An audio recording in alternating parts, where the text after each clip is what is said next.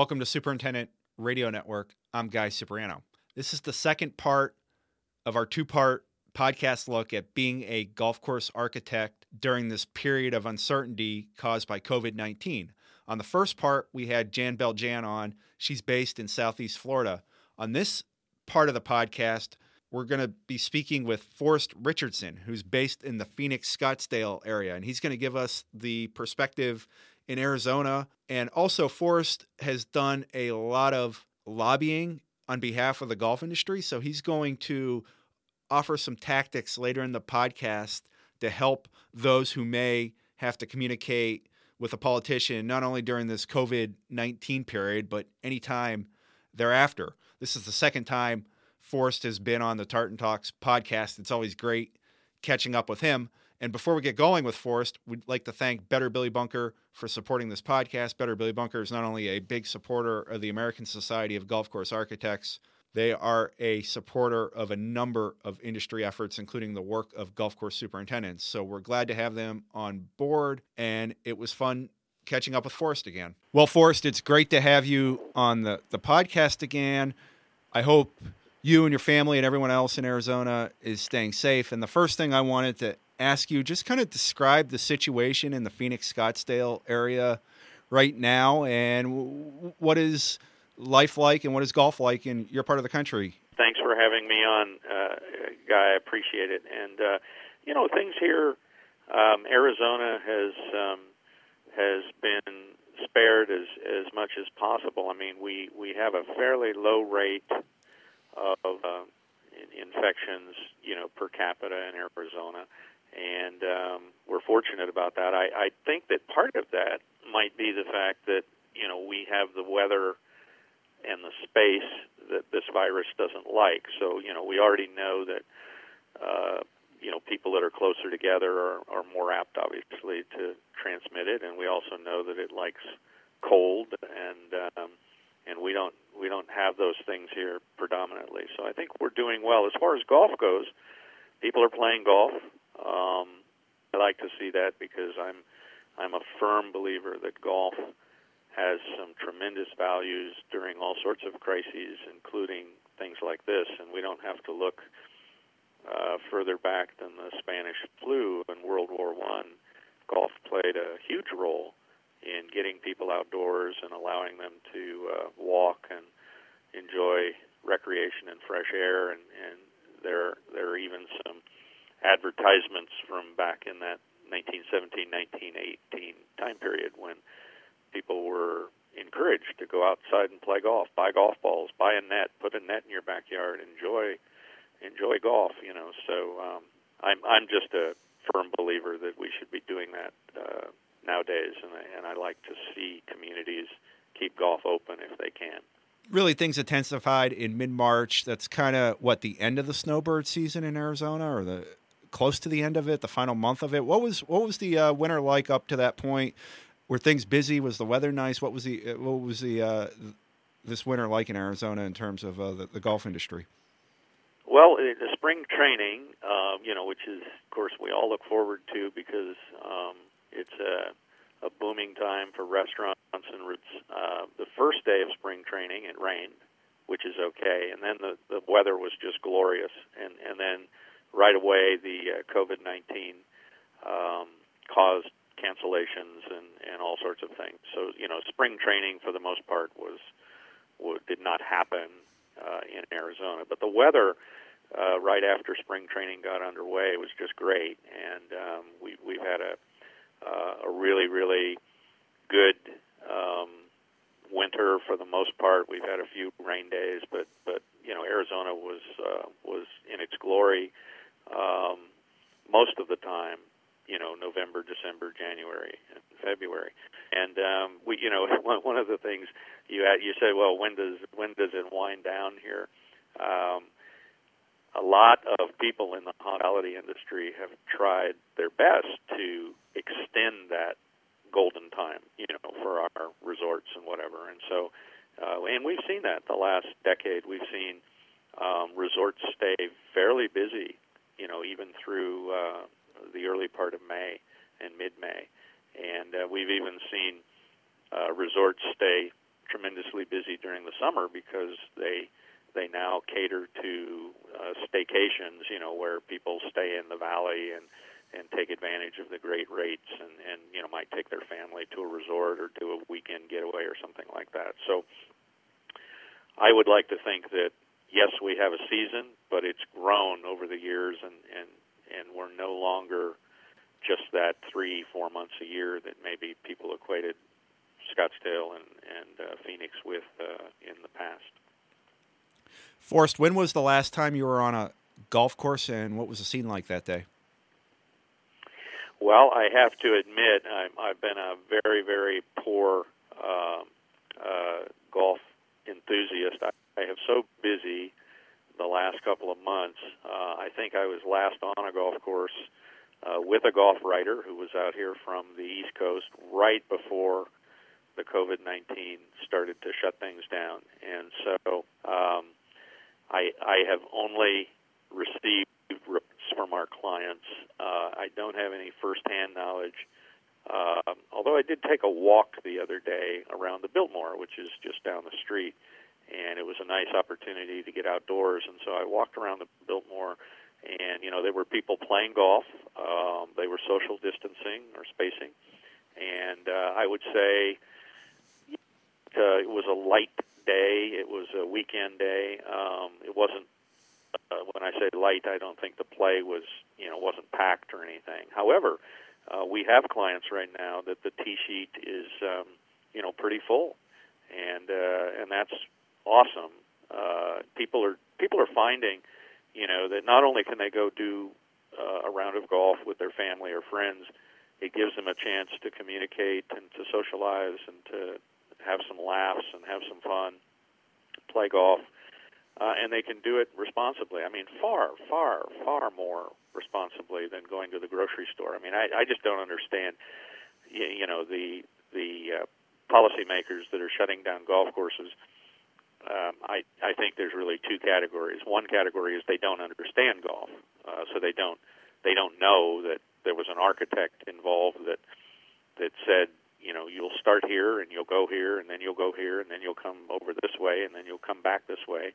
And they also don't understand how you can manage a course to space people out. And they also don't understand the fundamental part of the game that you have your own equipment and every player has their own ball. There's no other sport like that in the world. And that's one category. The other category is and I hate to say it but in southern California where I'm from um, we saw golf courses there get shut down why because they got lumped in with all the photos of people at Venice Beach and out on the different beaches and public parks and whatever. And so naturally, the policymakers said, aha, well, we're going to close the beaches. That means we have to close the golf courses. And what a shame because they're not the same thing at all. You bring up an excellent point about uh, dispersing people on a golf course when you're doing your design projects and, and your routings. How much do you think about traffic and spreading people out on a golf course? Well, Bill Yates uh, who, who passed away here a few years ago, was a was a great friend of mine, one of my dearest friends, and um, I learned so much from Bill on pace of play and, more appropriately, flow. And so, in my world, working on golf courses, renovations, remodels, or or the occasional new project or transforming a course into something different, I think of uh, the way people uh, move around a golf course, I, I think of it from the perspective of everything that Bill taught me. And so I spend a lot of time thinking about that.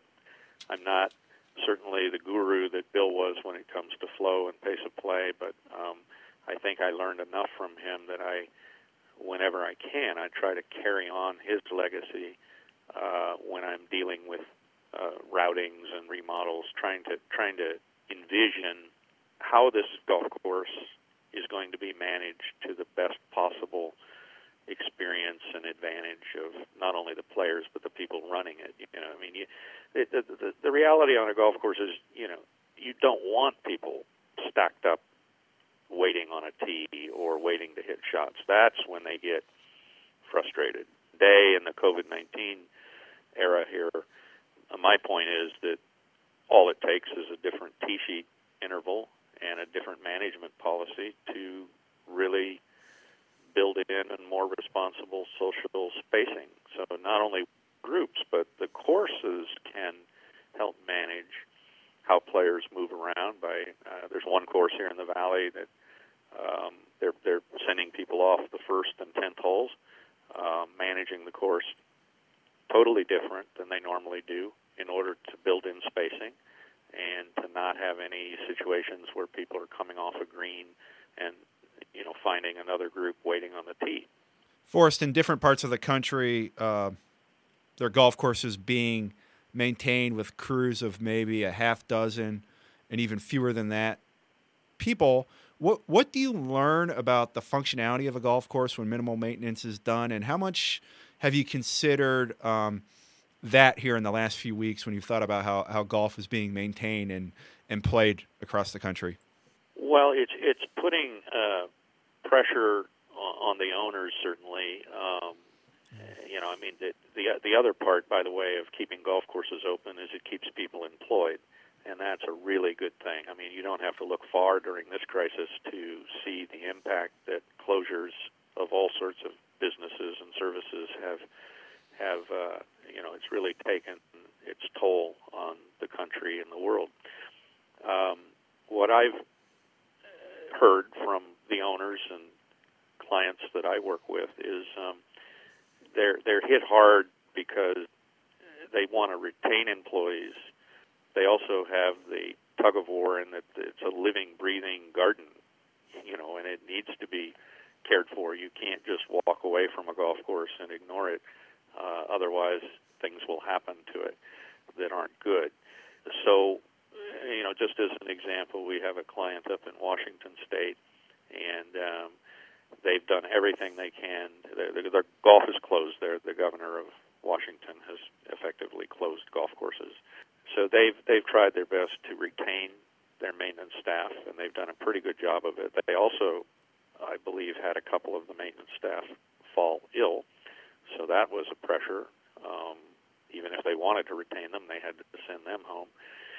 And, um, and you know, but the biggest impact for them is um, is right now the the cost issue of you know without any revenue coming in, it's a big burden to keep those 10, 12 maintenance staff uh, on, and then they're also having the effect uh, that that is uh, supplies.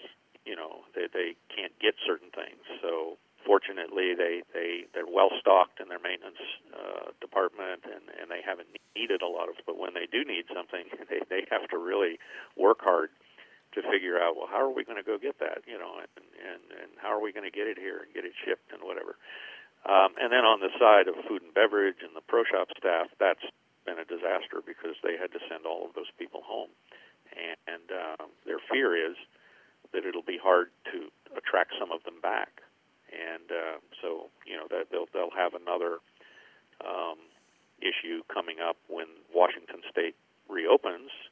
Um, you know they'll have to staff up again. Forrest, what's your day to day life like right now? Take me through the uh, the the day of a golf course architect in in this stretch.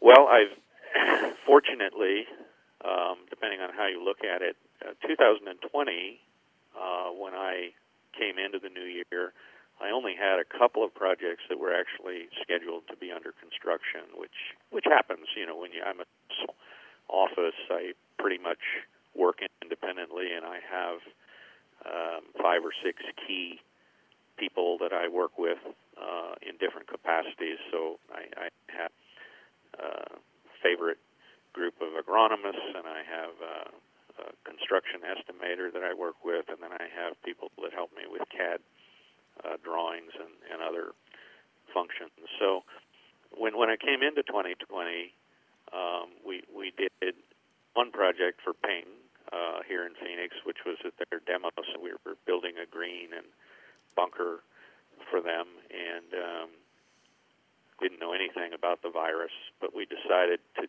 get an early start on that. So we did that work in December and January, and we actually sodded it, and it's done and finished, and they're thrilled, and it came out good. And lo and behold, the whole COVID 19 happened pretty much a week or two after we finish that that uh, project.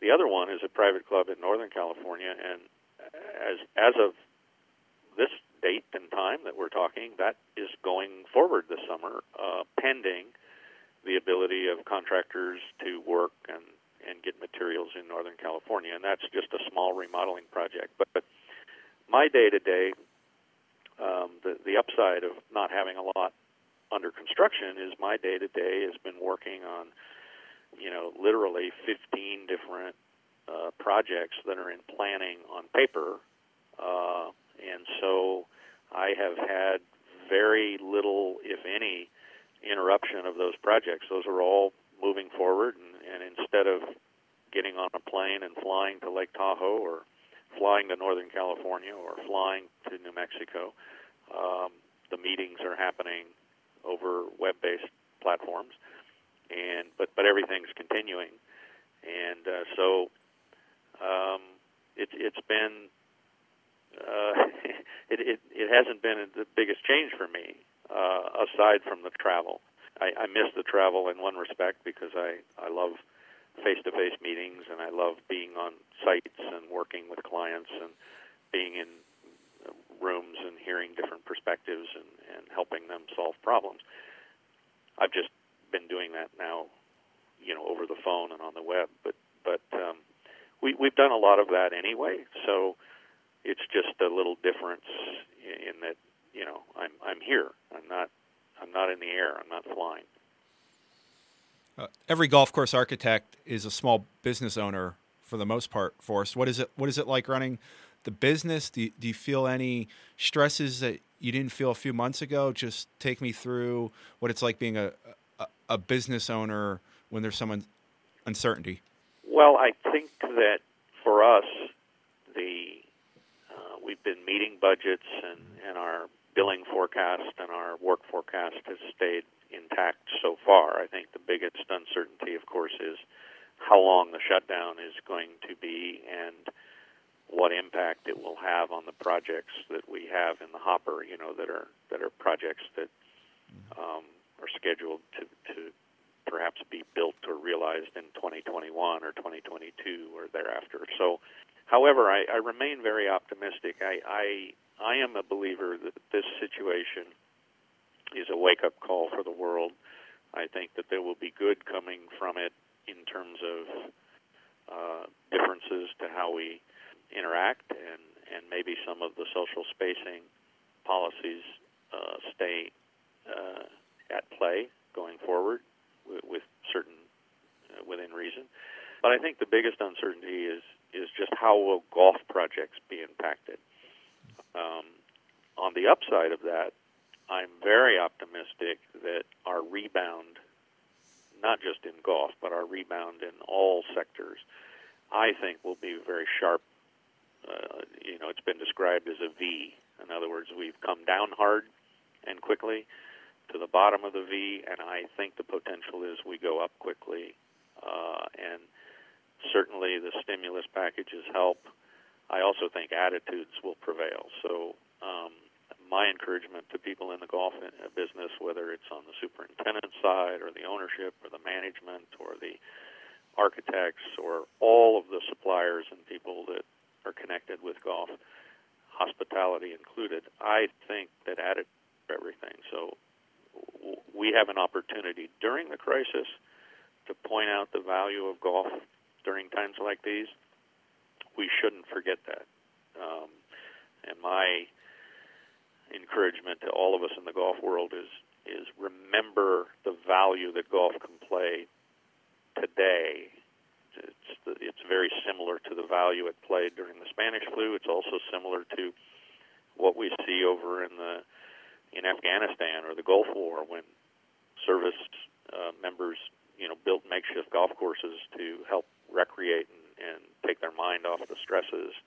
Um, during World War II, golf played a huge role around the world, not only as a respite for people, but also um, some courses were turned into hospitals and airfields and things like that. So golf has been a constant for 500 years in being a, um, uh, a, a little sanctuary that people can go have fun and and recreate. And I think those values are things that we need to carry forward. So the messages that we have today, the lessons we uh, are experiencing, and when you look around where golf is still being played, those positive things are things that we need to, to say to ourselves, hey, how do we communicate that going forward? And um, and and that would be a message I have for the golf world. You're a student of the game. I mean, you, you study golf history, you study golf course architecture history. You've seen a lot of things throughout the course of your, your own career. How do you just think having personal experience of seeing the highs and lows helps you when there's a, a time like this? Well, um, I think it gets back to the to the uh, um, the, the values that golf has, and, also in my, I, I listen as uh, as intently as I can. I was talking to Robert Trent Jones Jr. here a few weeks ago, and we were um, sharing some good laughs on the phone, and and we were talking about we at the time we, he and I were both trying to lobby Governor Newsom in California to keep golf courses open, and uh, Bob Bob is very well connected in California, obviously, and so he he and I were strategically figuring out what the best way to get something in the hands of Governor Newsom was. But on the listening side of it, he said to me, he said, Forrest, you know, golf courses are the lungs of our community. You know, they're open spaces with trees and, you know, they're producing oxygen and they're places, they're parks, they're big parks, you know.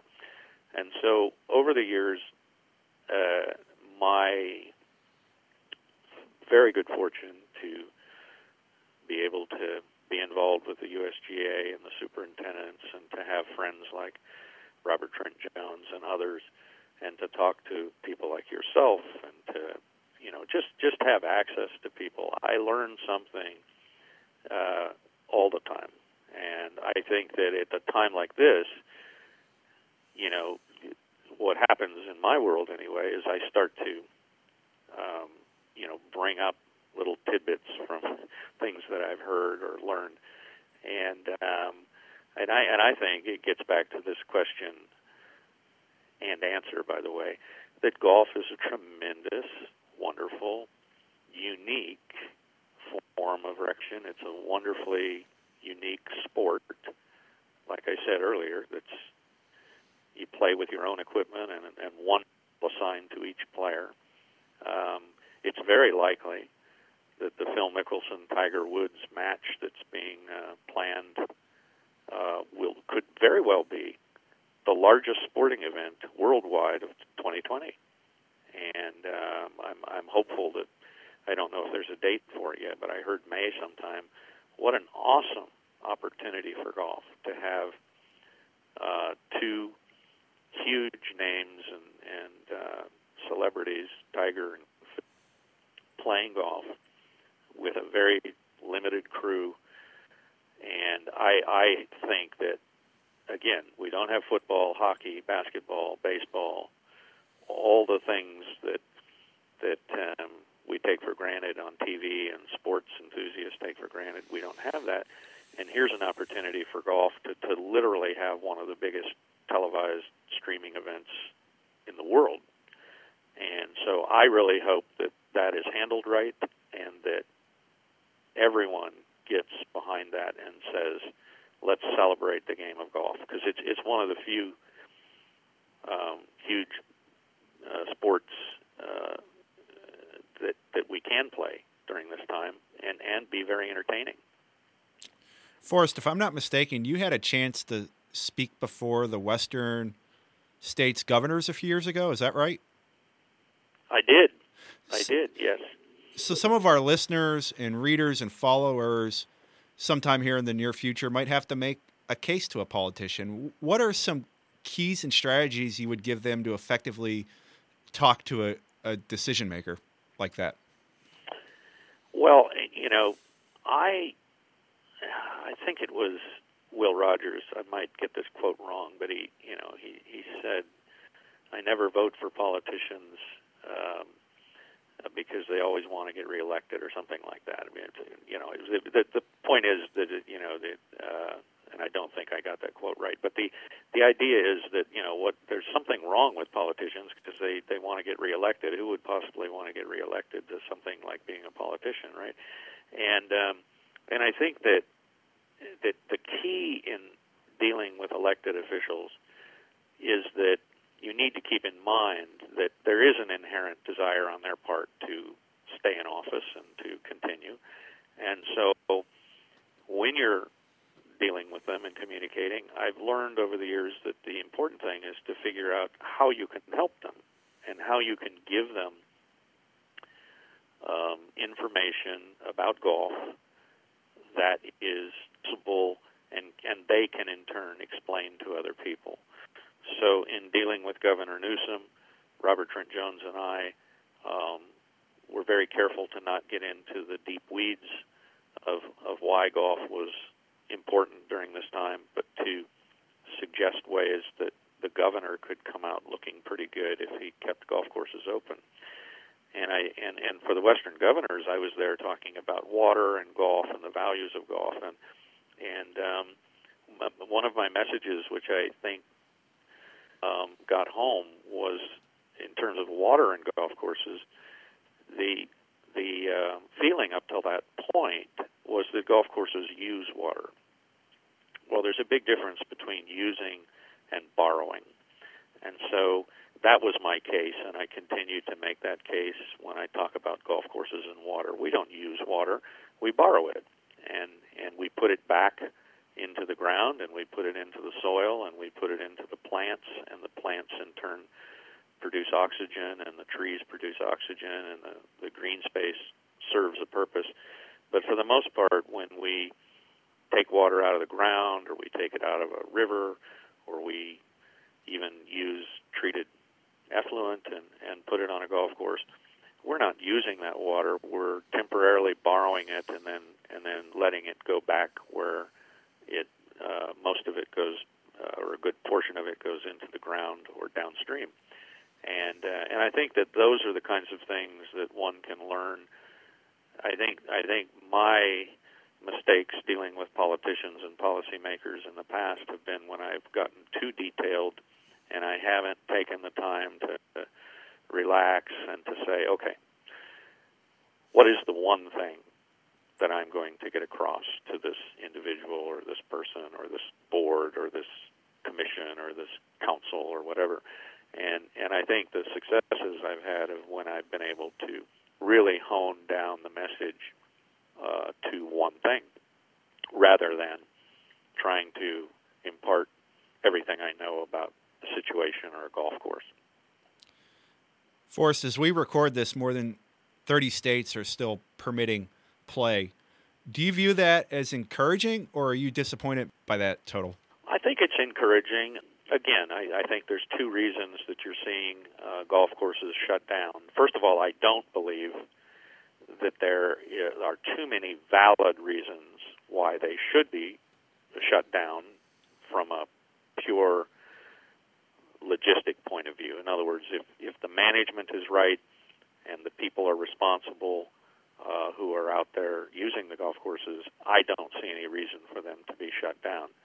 Um, and and if look at look at a grocery store, for example, the aisles are six and a half feet wide people go down one way, they come down the other. People can go to a grocery store or to Costco or to a pharmacy, a drugstore, and they can either be responsible while they're there or they can act irresponsibly. I doubt if I go down to my local drugstore to pick up something, if there is someone there acting irresponsibly, I doubt they're going to shut down all the drugstores in Phoenix. So I think that's the problem is that yes, there might have been some people not responsibly social distancing on a golf course, maybe hanging around the parking lot in groups. That doesn't mean you should shut all golf courses. I go back to the two reasons that I think they've been shut down. One is people don't understand golf. Number two, golf has been unfairly lumped in with other forms of outdoor recreation like beaches or lakes or or piers or or playgrounds or things like that. And they're, they're, the golf courses are not those things. So when you say there's 30 states allowing golf to be played, I've been following this as close as I can. In those 30 states, there are examples of closures, like there are here in Phoenix. But I applaud the the communities and counties and jurisdictions that have allowed golf to continue. So I'm encouraged by it.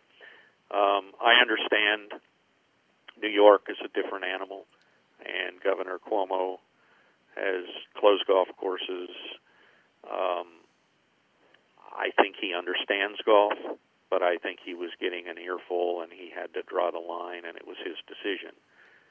I don't agree with it because, again, there's no reason to close golf courses if the players and the management companies were responsible in setting them up, and the superintendent was responsible in doing all the things that that the superintendents have been doing to make golf courses less uh, with less contact points.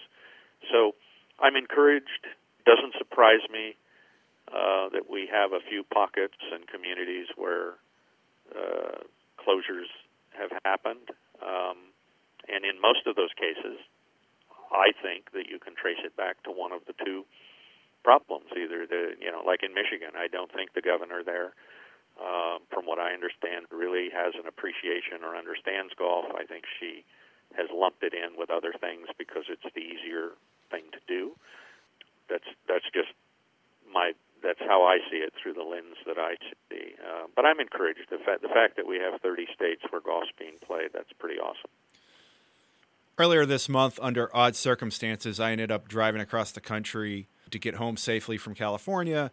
I played a, a bunch of golf along the way in the states where it's still being permitted forced, and I never felt safer than I did on a golf course. And also, when I was on the course, you saw a lot of different things. You saw raised cups and and and foam at the bottom of the cup to limit digging into it to get out the ball. You saw no bunker rakes. You saw a lot of online payment, not even going into the pro shop, and honor boxes.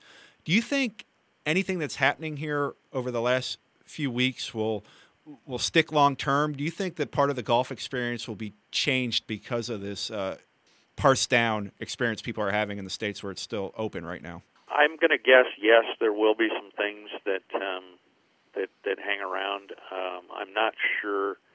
Uh, I, I'm waiting for. I'm waiting to see all the the patents and inventions of uh, of dampering devices so that when you hit the flagstick, it behaves more like the ball going into the cup. And and I'm I'm I'm enthused about that because I I while I, while I think that the hole dug into the ground is an inherent part of golf.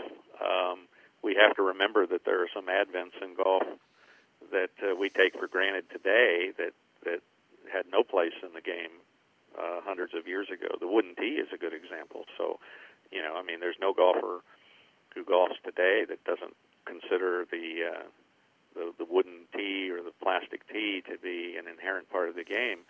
Yet that was a fairly recent invention that it was not even a part of golf. So the hole is up for grabs.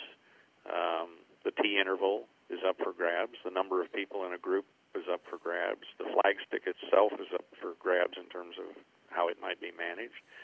Um, I I just think everything's on the table, and um, and I, I agree with you. I think when you were driving across the country, you experienced firsthand the difference between being on a crowded airplane or being on a train uh, with a bunch of other people sitting close to you. That you, you saw the contrast of what a golf course can offer. I think walking too is something that um, uh, you know, is being encouraged through this. You know, not getting in a cart next to someone, and um, and I think so. So I think there are some things that will stay around. It'll be very interesting uh, to see how many of those stay around. I think I think the uh, the the raised cup and and the ball hitting the cup and whatever is is temporary. I don't I don't see things like that lasting long term uh, because it takes away part of the skill. But I I do think that there'll be some interesting patents and inventions come out of this that, that perhaps lessen the amount of contact we have with the flagstick and the cup um, it'll be interesting to see those. I'm sure you've probably already seen a few of them. Yeah, and the other thing that really fascinate, fascinated me, Forrest, is uh, the the golf course is the only thing open at these facilities. So it's been really stripped down to just the, the nine or 18 or 36 holes or however many. I mean, the, the clubhouses aren't open, the, the, the grills aren't open. And I would think you would agree with this that the, the, the golf course is really shining through as the, the most important asset right now. It is at, at Mountain Shadows here, the little 18-hole par three course that I know you're aware of and and and got to see. The um, golf course is the only thing open, and uh, the the resort had uh, I think uh, 200 and some employees, and the only employees working at the resort are the golf staff, and um, the only food and beverage open at Mountain Shadows is Rusty's Bar out on the patio uh, that is still serving to go uh, sandwiches and burgers and things like that. So um, you are correct. The the open outdoor fresh air golf experience is is the the star right now, and um, the good that can come from that is it is a wake up call perhaps to golf course owners and managers and operators that um, that that we need to continue to invest and to uh, you know really pay respect to to the actual golf course and um, and I think there's been a return to that. I think we went through a phase. I won't pick out the exact decade, but I think we went through a phase where the clubhouse was star and the golf course was often forgotten and money wasn't put back into it. But I think this is an opportunity to, you know, to, to say, hey, well, you know, the, let's celebrate the golf course. That's why we're here. Well, Forrest, I had a chance to walk and play Mountain Shadows with you in January of 2019, and it was an incredible experience. And we afterwards did eat and chat it with uh, the superintendent out on Rusty's, out on the patio, and that was one of the uh, you know in this job you have a lot of great days and that's one of the most memorable memorable days I had so you know congrats again on that project and and thanks for joining me on the the podcast I know our listeners and followers are going to appreciate hearing your insight it's always great to catch up and thanks again for everything you do for everybody in in the golf industry. Well thank you uh, guy and stay safe and thanks for having me on. I'll look forward to uh, seeing you in person rather than on the phone. I don't know when that'll be but let's hope it's sooner than later